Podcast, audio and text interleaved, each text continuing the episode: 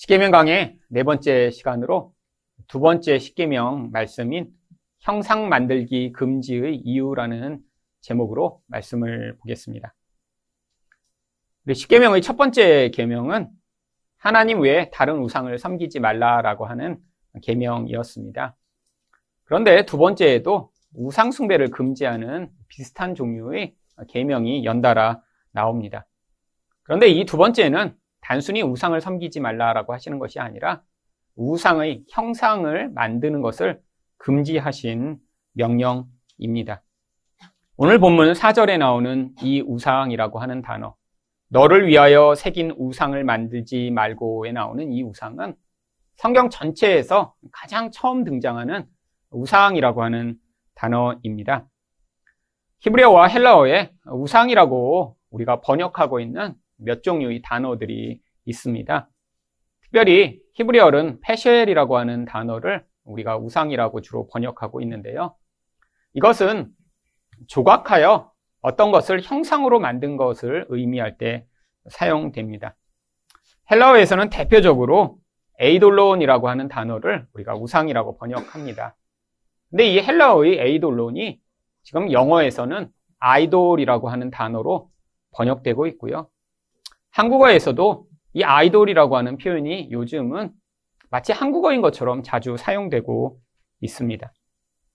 아마 이 아이돌이라고 하는 표현을 여러분도 다 들어보셨겠죠? 언제 우리가 누구를 아이돌이라고 사용하나요? 소녀시대나 뭐 방탄소년단 같은 그런 춤 잘 추고 노래 잘하고 인기 있는 그런 아이들을 우리가 아이돌이라고 부릅니다. 사실 이런 걸그룹이나 보이그룹들을 아이돌이라고 부르는 것이 어쩌면 이 성경이 이야기하고 있는 이 우상의 형상과 아주 잘 맞아 떨어지고 있다라고 생각합니다. 어떤 의미에서 사람들은 이런 그룹들을 아이돌이라고 부르고 있나요? 사람들이 부러워하는 그런 능력, 인기, 젊음, 돈, 영향력들을 그들이 가지고 있기 때문에 그들을 아이돌이라고 부르죠. 바로 이 시대에 우리가 아이돌이라고 부르는 그 대상들이 성경이 경계하는 바로 이 세상의 유혹의 실체가 되는 그 본질이 그 사람들을 통해 드러나고 있는 것입니다.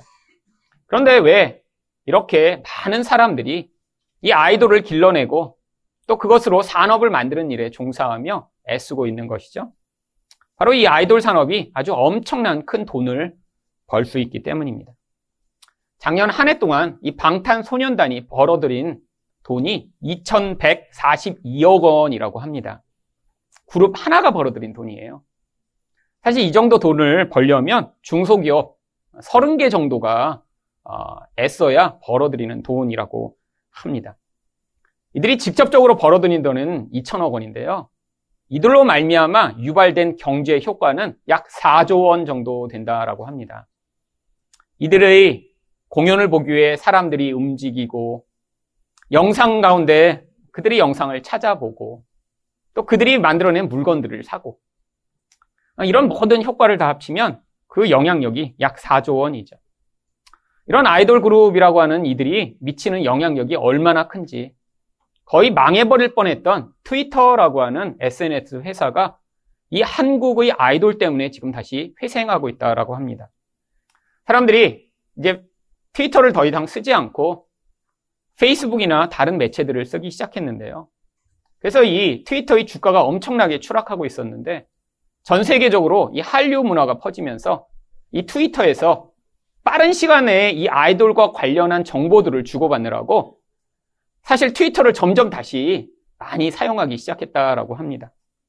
어디에서 가면 티켓을 빨리 구할 수 있는지, 어느 공연에 내가 아이돌을 지나가는 사진을 찍었는지, 그래서 지금 현재 오고 가고 있는 트위터의 트윗 가운데 60%는 한국 아이돌과 관련한 정보라고 합니다.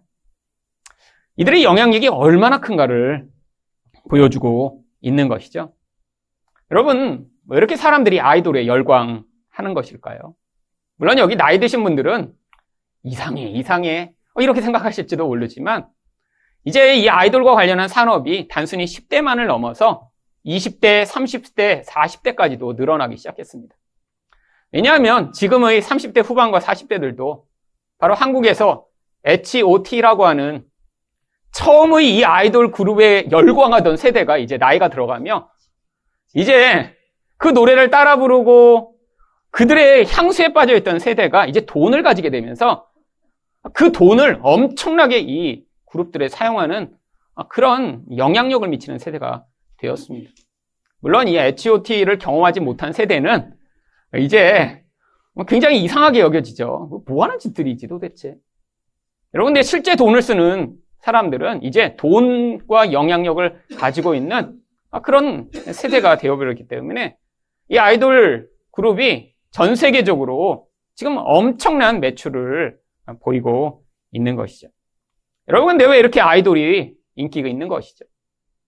이 아이돌 그룹들은 사람들이 내적으로 열망하는 것을 사실 모든 그들의 모습을 통해 드러내고 가지고 있기 때문입니다.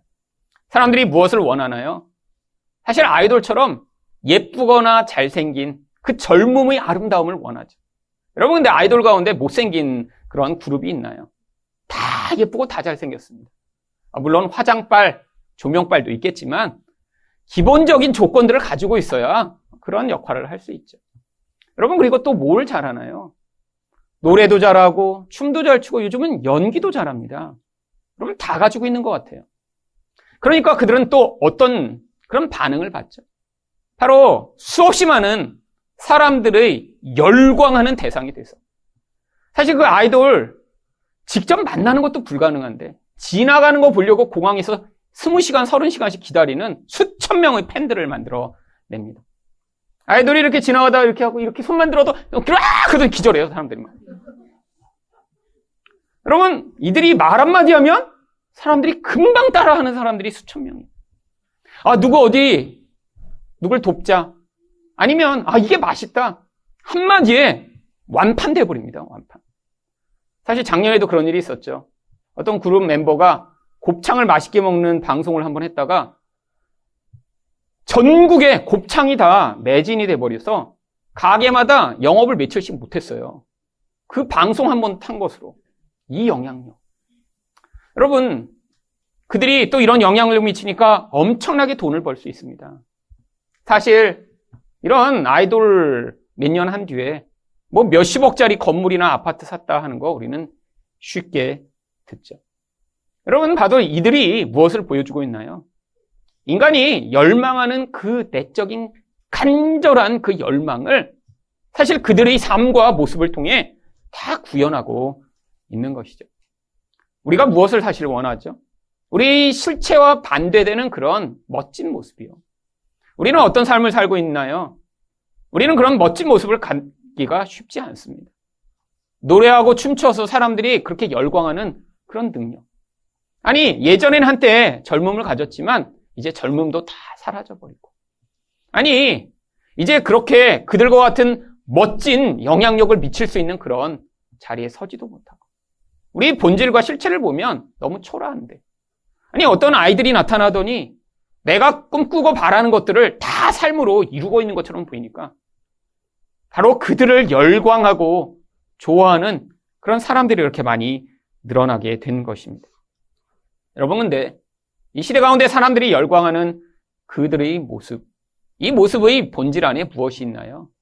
바로 죄로 말미암아 파괴된 인간의 모습이 그 안에 담겨 있는 것이죠. 왜 이렇게 사람들이 그런 사람들을 보며 열광하고 좋아하죠?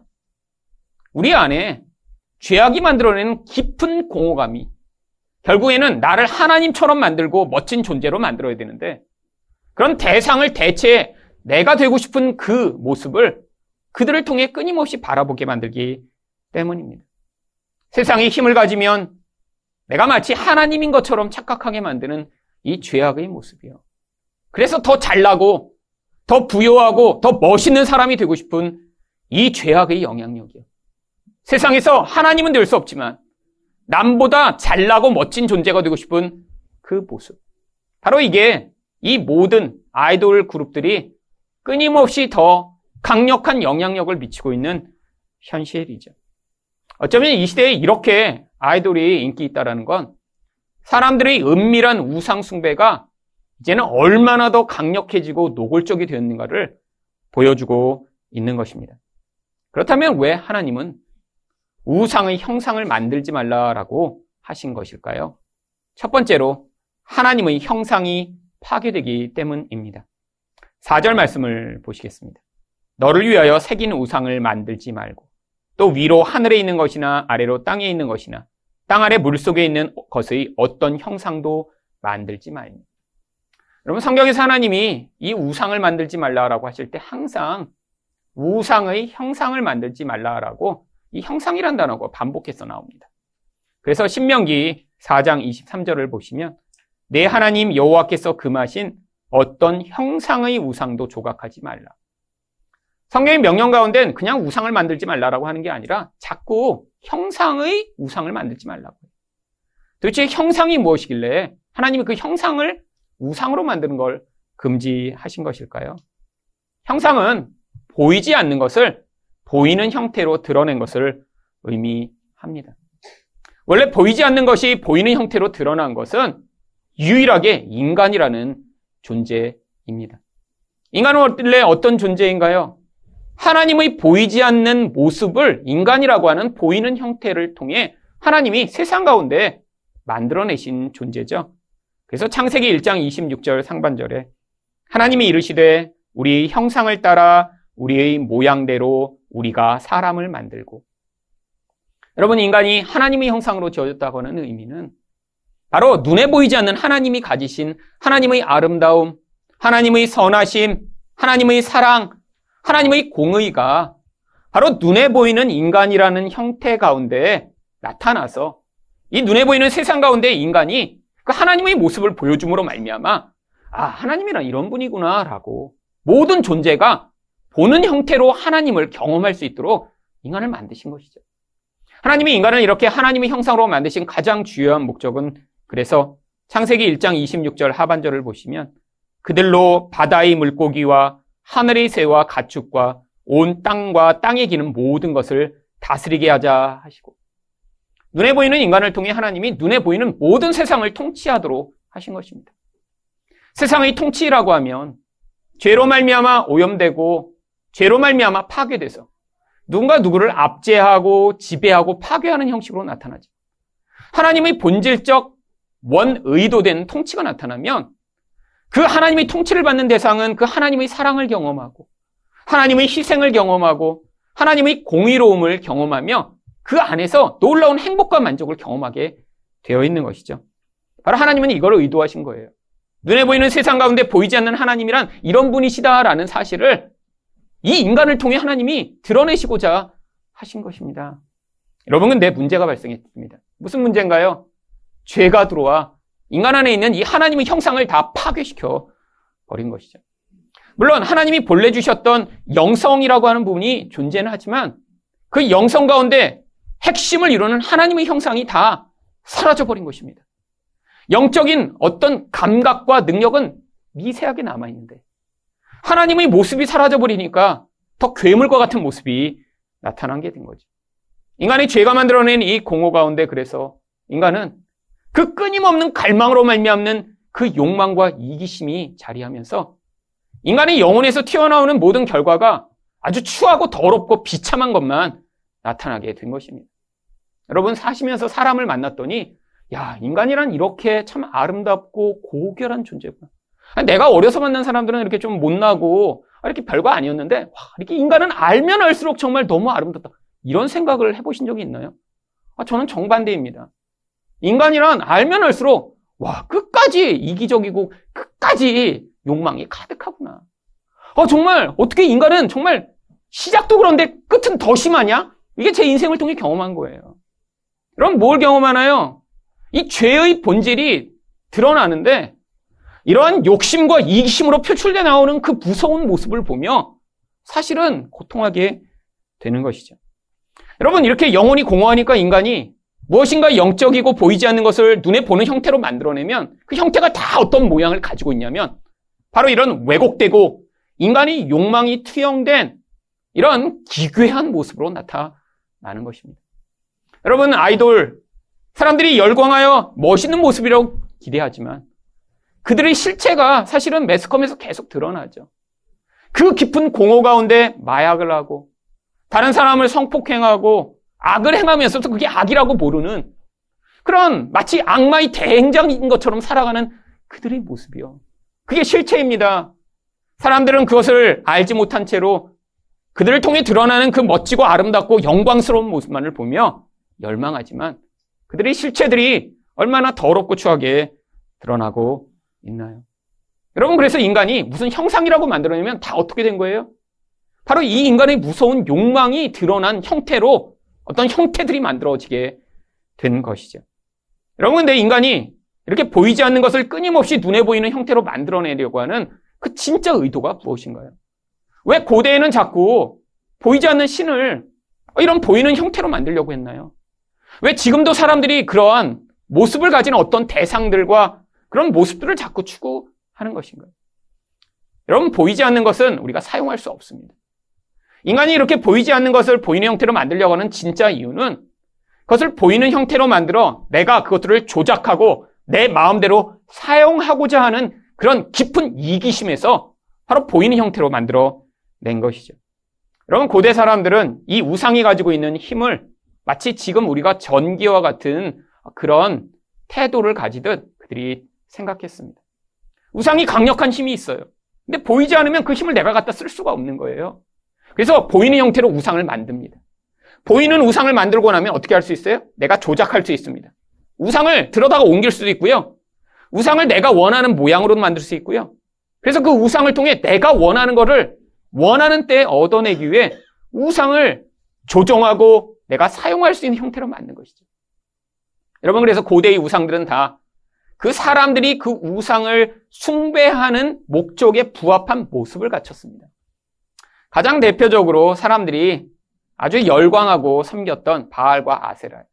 이런 특별히 이 바알과 아세라는 풍요의 신입니다. 근데 아세라는 여신이에요. 이 아세라가 풍요를 가져다 준대요. 여러분 근데 풍요를 가져오려면 사실 무엇이 필요한가요? 무엇인가 많이 만들 수 있는 능력이 있어야 됩니다. 근데 여자가 그렇게 여신이 무엇인가를 풍요하게 만들어야 되는데 그걸 형상화한 거예요. 그래서 여러분 아세라 여신은 가슴에 유방이 10개 정도 이상을 달렸습니다. 원래 유방은 두 개 있어야 돼요. 근데 그렇게 해갖고는 풍요를 만들어낼 수 없어요. 그건 일반적으로 다 하는 거니까요. 그래서 가슴에다 막 유방을 잔뜩 달아놓은 거예요. 왜? 그렇게 많은 풍요를 저 신을 섬기면 내가 얻을 수 있다라는 걸 형상화한 것이죠. 여러분, 전기도 보이지 않는 힘입니다. 근데 지금 그 전기를 쓰기 위해 우리가 무엇을 하나요? 그것을 전압을 바꾸는 뭐 변전소도 만들고 또 가정용에서 쓸 수 있는 변압기도 만들고 그 다음에 최종적으로 배터리라고 하는 형태로 그 전기를 우리가 소유도 하고 가지고도 다닐 수도 있고 유용하게 쓰죠. 고대인들이 바로 우상을 그렇게 생각한 것입니다. 내가 우상을 어떤 형태로 만들면 이제 내가 사용할 수 있는 거예요. 내 마음대로 부릴 수 있는 것이죠. 여러분 우상숭배의 형상은 항상 그래서 인간이 자기 욕망을 이렇게 편리하게 이루고자 만들어내는 형태를 가졌습니다. 근데 문제는 늘 하나님의 백성들이 그것에 유혹을 받았어요. 왜요? 이 죄성의 본질이 우리 영혼 안에 똑같이 내재되어 있기 때문입니다. 그러니까 교회를 다니며 아니 하나님의 백성으로 부름을 받아 하나님을 여호와라고 부르고 기도하는 많은 자들도 구약 성경에 하나님을 섬기며 끊임없이 우상 숭배를 했죠. 여러분 이런 인간의 자기중심적이고 자기 쾌락과 영광을 위해 우상을 섬기는 태도가 사사기에 나오는 미가라고 하는 사람을 통해 아주 잘 드러납니다. 사사기 17장 1절과 2절 상반절입니다. 에브라함의 산지에 미가라 이름하는 사람이 있더니 그의 어머니에게 이르되 어머니께서 은 천백을 잃어버리셨으므로 저주하시고 내 귀에도 말씀하셨더니 보소서 그 은이 내게 있나이다. 내가 그것을 가졌나이다 하니 이게 무슨 얘기냐면 여러분 아주 큰 부자인 어떤 어머니가 있었는데 그 아들의 이름이 미가입니다. 그런데 어머니가 이렇게 천백이나 되는 은을 가지고 있었다는 건요. 지금으로 말미암은 수십억 원의 재산이 있었던 거예요. 근데 이게 탐나서 그 아들이 그걸 다 훔쳐갔어요. 그러니까 그 어머니가 화가 난 거예요. 근데 누가 훔쳐간지 모르니까 일단 저주를 한 것입니다. 내 은을 훔쳐간 놈은 머리가 잘리고 온몸은 문둥병이 걸리고 자식들은 다 망할지어다! 하고 막 저주를 퍼부었어요. 그랬더니 이 미가는 굉장히 종교적인 사람입니다. 그 얘기를 들었더니 어, 내가 훔쳐갔는데 내가 그렇게 되면 어떡하지? 갑자기 두려워진 거예요. 그래서 다시 고백한 거예요. 엄마, 내가 훔쳐갔어요. 이랬더니 또 문제가 생겼습니다. 이게 아들이라는 사실이 발각되고 나니까 아니 내가 한 대로 정말 이루어지면 어떻게 하지? 그래서 그 엄마가 금방 말을 바꿉니다. 사사기 17장 2절 하반절에 보시면 그의 어머니가 이르되 내 아들이 여호와께 복 받기를 원하노라. 아니 금방 저주를 퍼붓다가 어, 갑자기 놀래갖고 하나님 이 아들에게 복 주세요라고 지금 말을 바꾸기 시작했죠. 근데 이제 문제가 생겼습니다. 이 신에 대한 관념, 이 신이 내가 말한 대로 이루어질 거라는 이런 확신이 있었던 사람들에게 어, 이렇게 말했는데 그 여호와가 복은 안 주고 저주만 주면 어떻게 하지? 이런 두려움에 또 엄마가 시달린 거예요. 그래서 이 엄마가 그때 한 일이 뇌물을 쓰기로 한 것입니다. 고대인들은 우상이 이런 인간이 뇌물을 받고 정성을 받으면 그들이 원하는 대로 그들이 어떤 행동을 바꾼다라고 생각을 했거든요. 그래서 사용하고자 한 뇌물이 바로 그 은 1100개를 가지고 우상을 만들기로 한 거죠. 사사기 17장 3절입니다. 그의 어머니가 이르되 내가 내 아들을 위하여 한 신상을 새기며 한 신상을 부어 만들기 위해 내 손에서 이 은을 여호와께 거룩히 드리노라. 여러분 이상하지 않으세요? 끊임없이 우상 숭배하고 있는데 끊임없이 여호와의 이름이 등장해요. 여러분 이 혼합 짬뽕 종교. 여러분 그래서 너무 아들이 저주받을까봐 무서워 그 은 1100개로 녹여갖고 신상을 만듭니다. 그 다음에 또 무엇을 하냐. 신상을 만들었는데 늘 무엇이 필요하냐면 신만 있으면 안 돼요. 신은 아무나 가서 접근했다가 문제가 생길 수 있습니다. 여러분 전기도 그렇잖아요. 가서 만지면 어떻게 될까요? 여러분 고대인들이 우상을 그렇게 생각한 거예요. 아무나 가서 만지면 큰일 납니다. 그러니까 어떻게 해요? 전문 기술자가 필요해요. 그 기술자를 뭐라고 불렀냐면 제사장이라고 부른 거죠. 그래서 이 미가가 자기 아들을 제사장으로 삼습니다. 사사기 17장 5절입니다. 그 사람 미가에게 신당이 있으므로 그가 애복과 드라비움을 만들고 한 아들을 세워 그의 제사장으로 삼았더라. 여러분 왜 아들을 제사장 삼았을까요? 아버지가 원하는 것을 그 아들에게 요구하여 그 아들이 아버지의 뜻대로 신을 조종할 수 있도록요. 그런데 미가가 보니까 아들을 제사장 삼았더니 아들이 기술이 별로 없는 것 같아요. 그래서 신한테 자꾸 뭔가를 요구하는데 잘 안 들어줘요. 아, 그래서 이 아들이 실력이 안 되네, 역시. 이 제사장도 아무나 하면 안 되구나라고 생각을 했는데 마침 그 집에 직업이 없어 떠돌던 레위인이 오게 됩니다. 그래서 그 레위인한테 돈을 주고 그 레위인을 제사장으로 삼습니다. 사사기 17장 13절입니다. 이에 미가가 이르되 레위인이 내 제사장이 되었으니 이제 여호와께서 내게 복 주실 줄을 아노라 하니라. 여러분 이게 바로 인간의 우상 숭배의 본질입니다. 하나님의 이름을 끊임없이 불러요. 그런데 무엇을 위해 신을 섬기는 거죠? 나의 욕망과 두려움을 끊임없이 벗어나게 해줄 바로 그 대상을 신으로 만들고 내가 조작할 만한 내 마음대로 할 만한 그런 수준의 신으로 만든 뒤에 그 우상을 내가 원하는 방식대로 조정하여 내가 원하는 복을 얻어내고자 하는 이 태도. 여러분, 근데 이런 태도가 바로 하나님의 백성이 만들어진 그 하나님의 형상을 파괴하는 모습 입니다. 여러분, 항상 우상숭배는 그래서 하나님의 형상을 파괴하는 방식으로 나타나요. 어떤 방식이요? 여러분, 고대에 있었던 가장 강력한 우상숭배 중 또 다른 우상숭배는 바로 몰렉숭배라고 하는 우상숭배입니다. 여러분, 모압과 암몬이라고 하는 이스라엘의 동쪽에 있던 자들은 바로 이 몰렉이라고 하는 신을 섬겼습니다. 가나안이 대표 우상이죠. 이 몰렉은 어떻게 생겼냐면 팔을 하늘로 이렇게 들고 있어요. 가슴에는 구멍이 뻥 뚫려 있습니다. 그 뻥 뚫린 가슴 안에 불을 피워서 불이 활활 탑니다. 무쇠로 만들어진 그 우상, 배 안에서 불이 훨훨 타면 손이 어떻게 될까요? 철철철철 끓겠죠. 근데 그 몰렉 숭배를 하는 사람들이 어떻게 된 줄 아세요? 자기의 아들을 가장 귀한 특별히 첫째 아들을 그 몰렉의 손 위에서 굴려서 배 안으로 떨어뜨려서 죽였어요.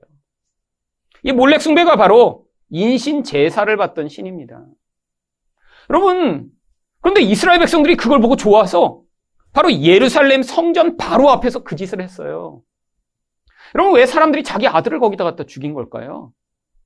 여러분, 바로 이 희생이라는 것을 통해 내가 귀중한 걸 하나 바치고 나면 그 신이 나에게 좋은 것을 줄 것이라고 하는 이 보상 심리 때문이죠.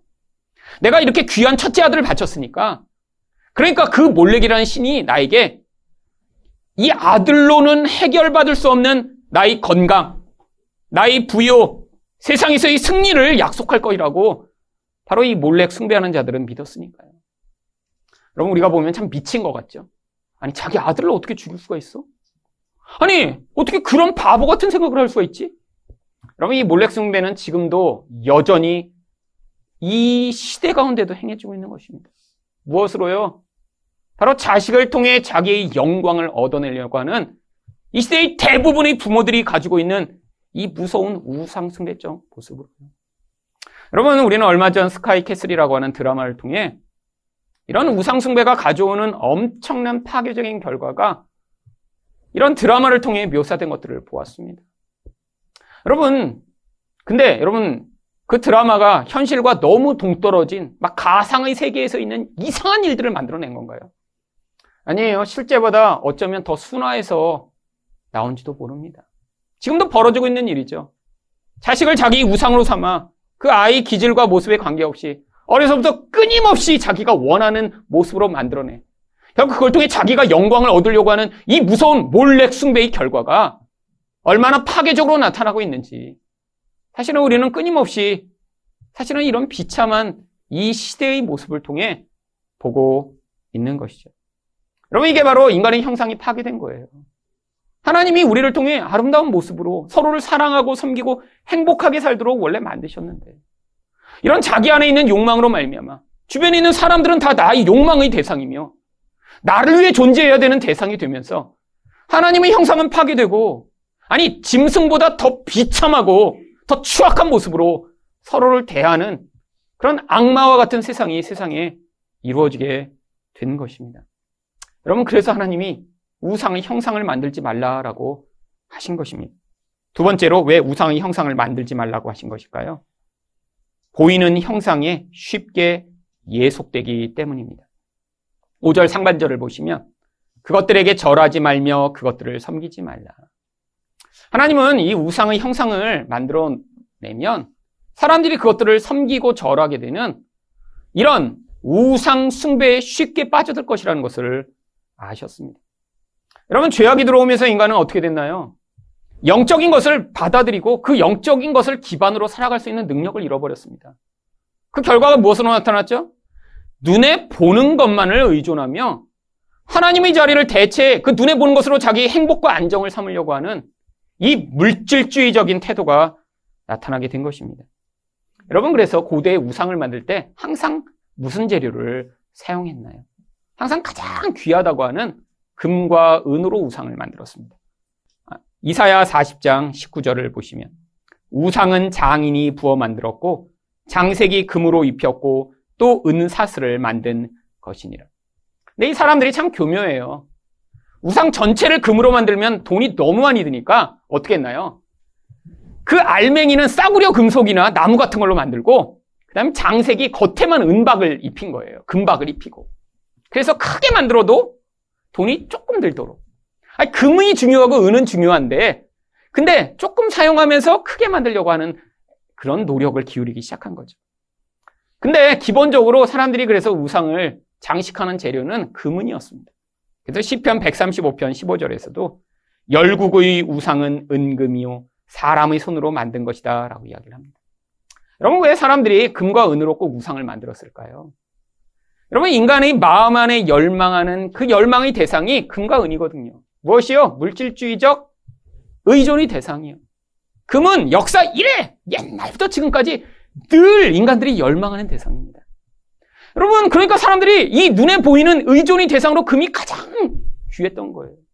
또 금은 어떻게 할 수 있나요? 여러분, 금은요, 다양한 형태로 모양을 바꿀 수 있습니다. 여러분, 이 돈으로 이렇게 집을 장식할 수 있나요? 돈을, 아무리 돈이 좋아도 벽지로 이렇게 집을 붙이신 분 보셨어요? 이게 안 돼요. 근데 금은 어떻게 할 수 있습니까? 바를 수도 있죠. 조각으로 만들 수 있죠. 심지어 목에다도 차고요.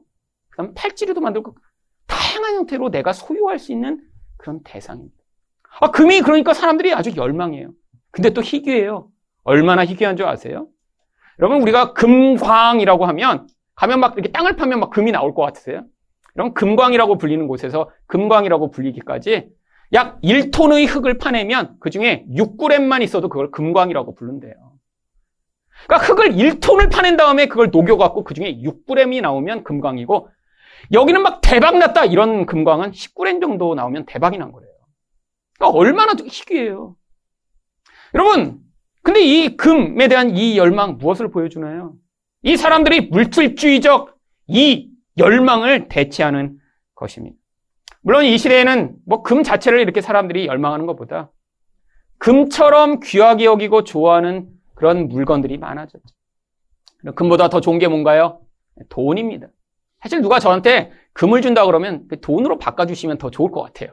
왜요? 그러면 금은 보관도 어렵고 사실 금이 있다고 물론 좋지만 그게 좋은 건 그게 돈으로 환산이 가능하죠. 여러분 금보다 제가 돈을 더 좋아하는 이유는 돈은 은행에 넣을 수가 있습니다. 그래서 숫자로 제가 얼마 가지고 있는지 계산이 가능해요. 아, 이게 훨씬 좋은 것 같아요. 여러분, 그래서 사람들이 금을 좋아하지만 진짜 좋아하는 건 물질이죠. 돈이죠. 여러분, 그런데 이런 세상이 만들어낸 이런 형상들, 이 형상에 우리 또한 똑같이 유혹받고 영향력을 받고 있는 게 진짜 문제입니다. 여러분, 우리가 이런 물질주의적인 영향력에 영향을 받아 그 영향력에 사로잡혀 있다는 증거가 무엇으로 나타나나요? 여러분 두 가지로 나타납니다. 첫 번째는 물건이라는 것으로 자기 가치를 인식하고 그것으로 자랑하려고 하는 태도로 나타나죠. 여러분, 세상에 있는 모든 물건들은 어떤 필요를 위해 원래 존재해야 합니다. 여러분, 신발, 시계, 옷, 가방, 자동차, 뭘 위해 존재하죠? 인간이 다 필요해서 만들어낸 거예요. 그래서 우리도 다 가지고 있습니다. 여기 신발 안 신고 오신 분 계세요? 없어요. 아, 시계, 요즘은 스마트폰 때문에 시계가 조금 이제 약해졌는데 옛날에는 시계 굉장히 중요했죠. 그럼 옷, 안 입을 수 있나요? 다 입어야 돼요. 자동차요? 요즘은 자동차도 이제 필수품이 되었습니다. 다 어떤 목적이 있어요. 어떤 목적이요? 인간의 필요를 위해 존재하는 목적이죠. 여러분, 근데 이 우상숭배적 경향성을 가지면 여기서부터 왜곡이 발생하기 시작합니다. 아니, 인간이 필요를 위해 존재하는 물질인데 그 물질 자체에다가 무엇을 부여하는 거예요? 가치를 부여하며 더 좋은 것이라고 하는 명품 딱지를 붙이기 시작하는 거죠. 필요는 비슷하게 채워져요. 근데 그 남들이 필요로 해서 가지는 그 대상을 어떤 사람들은 그것을 가짐으로 말미암아 자기 가치를 증명하는 존재로 그 물질들을 바라보기 시작합니다. 여러분 그런데 이게 너무나 보편적이에요. 여러분, 우리 또한 그렇지 않나요? 어려서부터 사실 아이들 때는 아주 작은 것에 가치를 부여하죠. 그때는 이제 운동화 같은 걸 가지고 나 나이키 신었다? 이런 거 자랑하던 시대.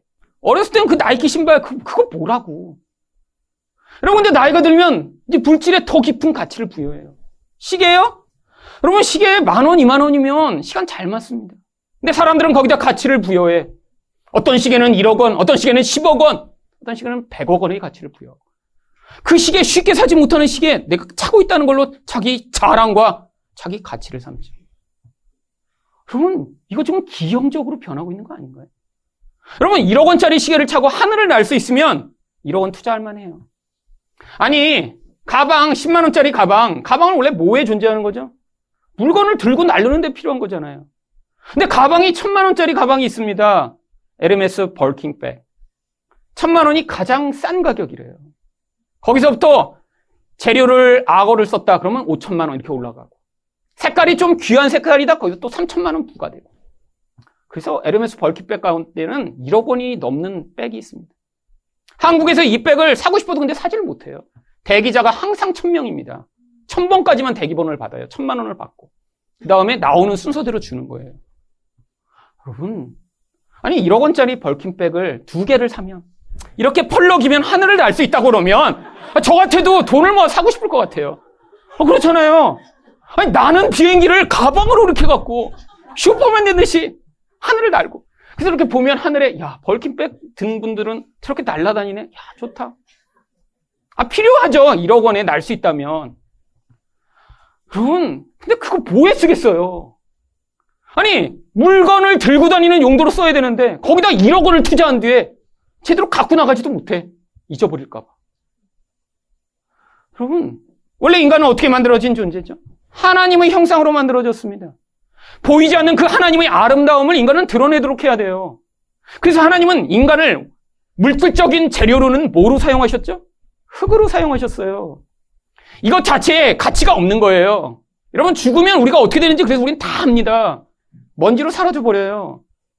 그래서 이 먼지 같은 존재, 그 하나님 나라의 아름다움과 가치를 이렇게 영광스럽게 담아 우리가 하나님의 형상을 보여주도록 만드셨는데 이 영광을 잃어버리고 나니까 인간이 어떻게 돼버린 거예요?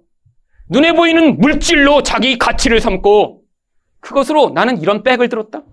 나는 이런 시계를 가졌어.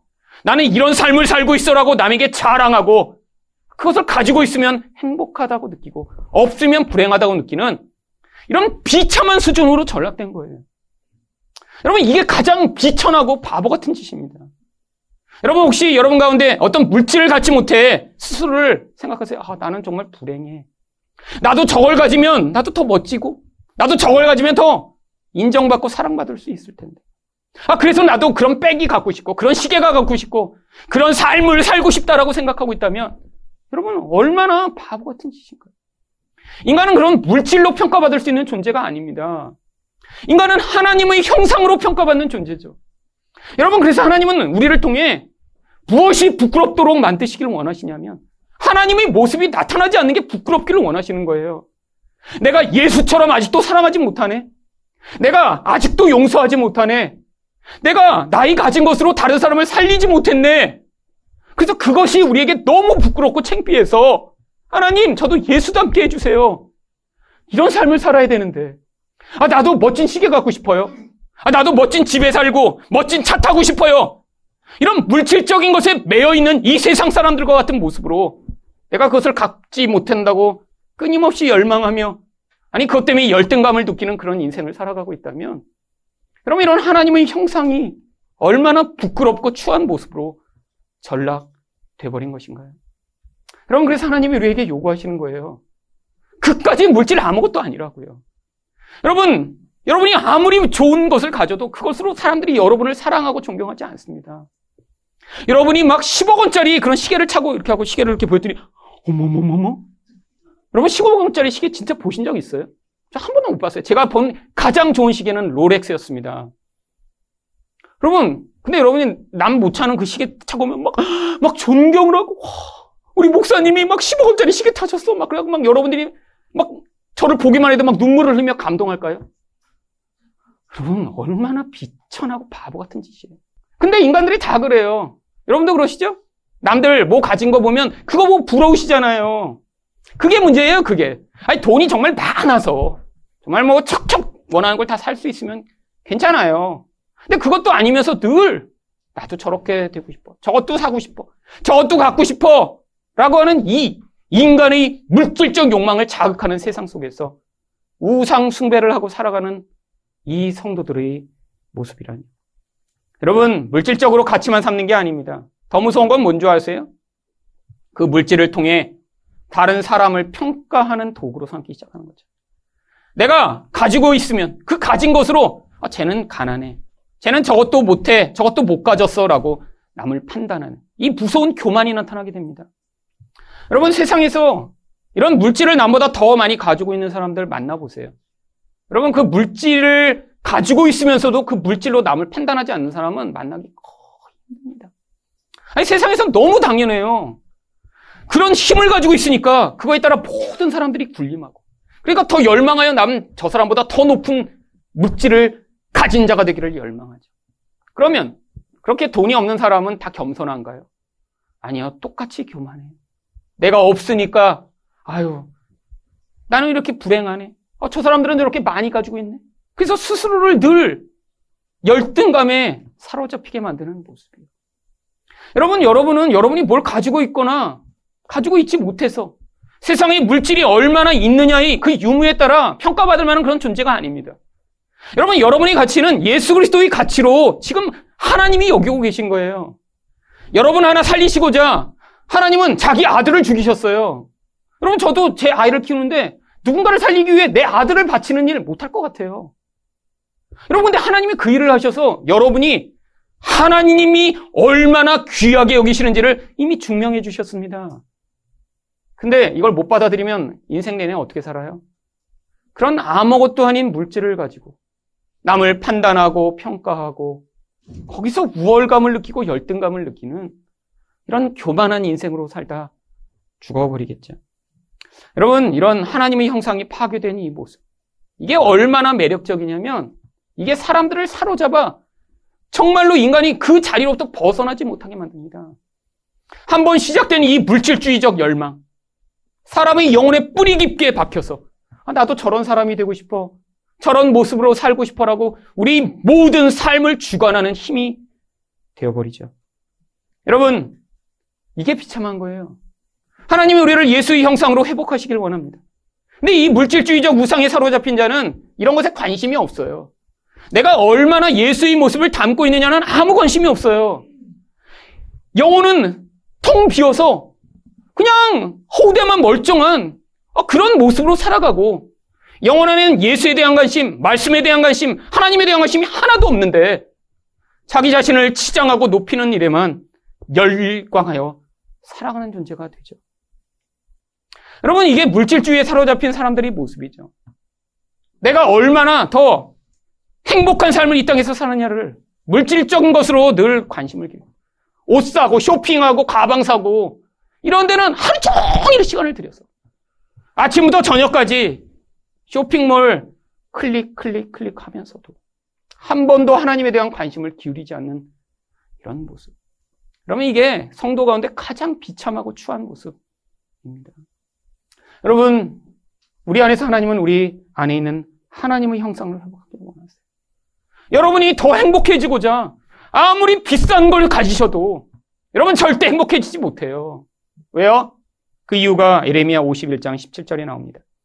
사람마다 어리석고 무식하도다. 금장색마다 자기가 만든 신상으로 말미암아 수치를 당하나니 이는 그 부어 만든 우상은 거짓이요 그 속에 생기가 없습니다. 아무리 멋있게 금으로 만들어서 그걸 가져도 뭘 줄 수 없어요? 생명을 줄 수 없어요. 여러분, 하나님은 우리한테 생명을 주시길 원하십니다.